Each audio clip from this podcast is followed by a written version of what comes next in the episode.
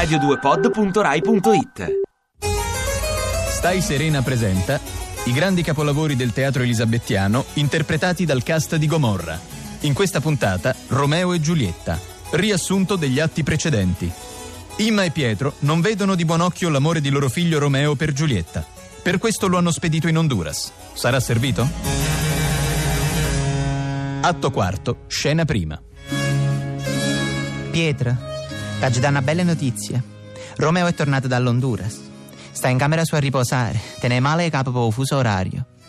Ma, Imma, mio figlio torna dall'Honduras e non mi dice niente. Ma, ma come sta? Si è fatto om? Ha imparato a pescare i barracuda a mani nude. Pie, io non lo so se si è fatto om. Dice che ha pazziato assai a racchettoni e che una mattina sulla spiaggia ha catturato un upaguro. Nupaguro. Imma, nostro figlio è veramente un strunzo. Pietra, non è questa la cosa importante. Lo avevo mandato lì per un altro motivo. Togliersi dalla capa quella Giulietta. A me non l'ha nominata, ma io non ne so se sta ancora a pazziare. Parlaci tu, è tuo figlio. E mo ci va a parlare. Spero che non te ne più paga per sta Giulietta e che inizi a delinquere onestamente come tutti noi.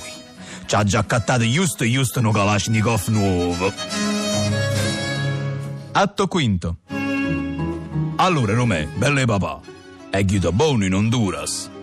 Sì, papà, è buono. Le spiagge sono bellissime, non come qui a Verona.